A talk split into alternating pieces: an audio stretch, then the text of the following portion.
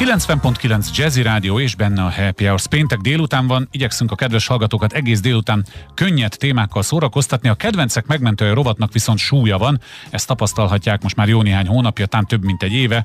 Dr. Bánfi András mindig olyan dolgokra hívja fel a figyelmet, amelyekre tényleg érdemes odafigyelni. A Primavet állatklinika munkatársa szerintem ma is ezt teszi. Üdvözlöm, doktor úr! Jó napot kívánok! Mi a mai témánk?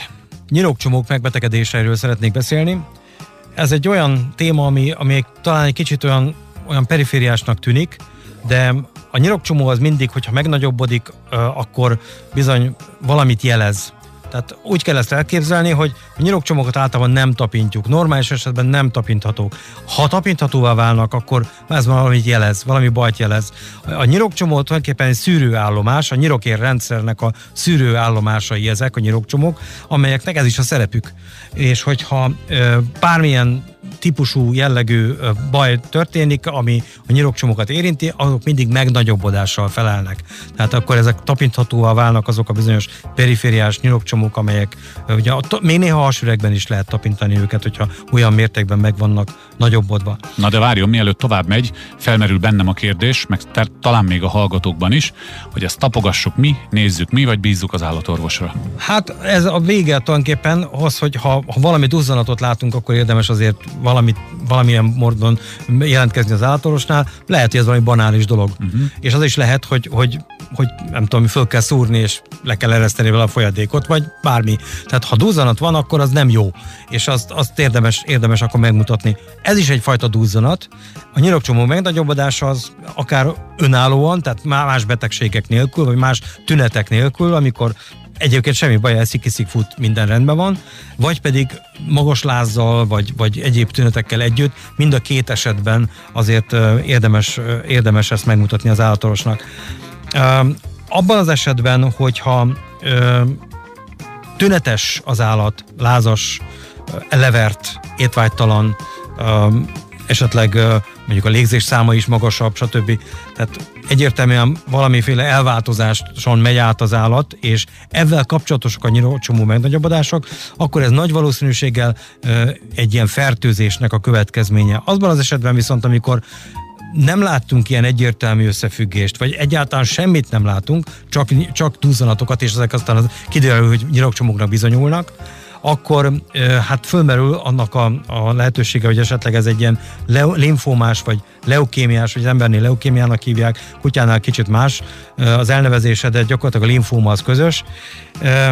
Ezek érrendszeri típusú daganatok, amelyek kiterjedten az összes nyinokcsomót érintve, és lépetés és mindenféle más szerveket is érintve jönnek létre. Ilyen is előfordul sajnos kutyánál.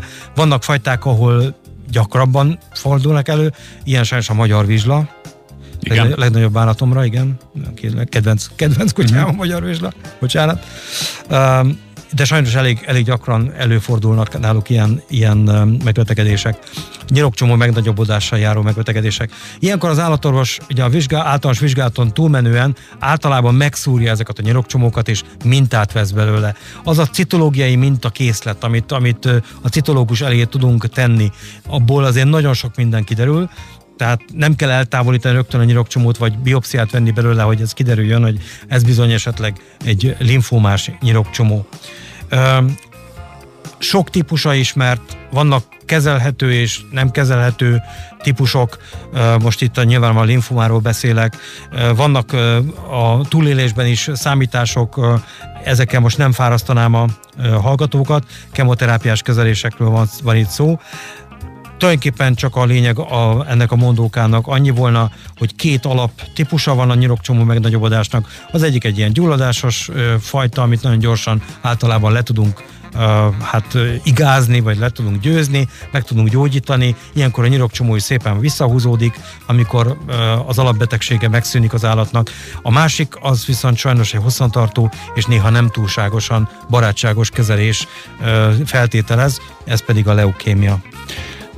Lehet, hogy a kedves hallgatók most ki fognak engem röhögni, lehet, hogy ön is, és lehet, hogy a világ legbanálisabb kérdését teszem fel, de hogyha én simogatom a kutyámat pontosan, mondjuk ha tapogatni akarom, ha kíváncsi vagyok, hol tapintsam meg őt, hol keressem, lehet, hogy nem fogom találni, de mégis mhm. merre?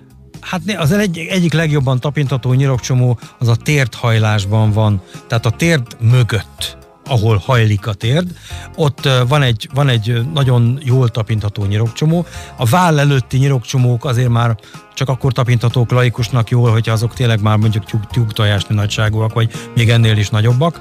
Sajnos előfordul akkor már néha szemet szúr, mondjuk egy éppenség egy magyar vizslán, egy tyúktojásnyi vállalat hát az, csomó, az már szemet szúr, hiszen a magyar vizsla az olyan alkotó kutya, hogy ebben már egy ekkora duzzanat, az, az már messziről látszik. Melső lábról beszélünk? Igen, váll előtt. Váll, váll előtt, váll előtt. De ez úgy az egyik, a térthajlat. A térthajlat az hátulsó vég. Hátsó láb. Igen, uh-huh. igen. Tehát a térde a kutyának az a hát, hátulsó végtagon van, és annak a hajlatában, a hátulról tekintve, megközelítve, ott ha tapintjuk jobbról balról, szépen össze csípjük az ujjunkkal, uh-huh. és ott valami nagyon furcsa nagy duzzanatot látunk, és esetleg a másik oldalon is ugyanazt tapasztaljuk, mert általában azért ez ö, mind a két oldalon egyszer, egyszer, egyszerre szokott megjelenni, jobb és bal, akkor hát akkor érdemes, érdemes taxiba ülni. Nem győzzük hangsúlyozni, hogy figyeljünk oda az állatainkra rendszeresen, mutassuk meg szakembernek, aki ezt talán már sok, sőt biztos, hogy sokkal kisebb állapotában is jobban ki tudja tapintani, mint mi. Köszönöm szépen dr. Bánfi Andrásnak, a Primavet Állatklinika munkatársának a mai kedvencmentést, jövő héten folytatjuk. Jól van, köszönöm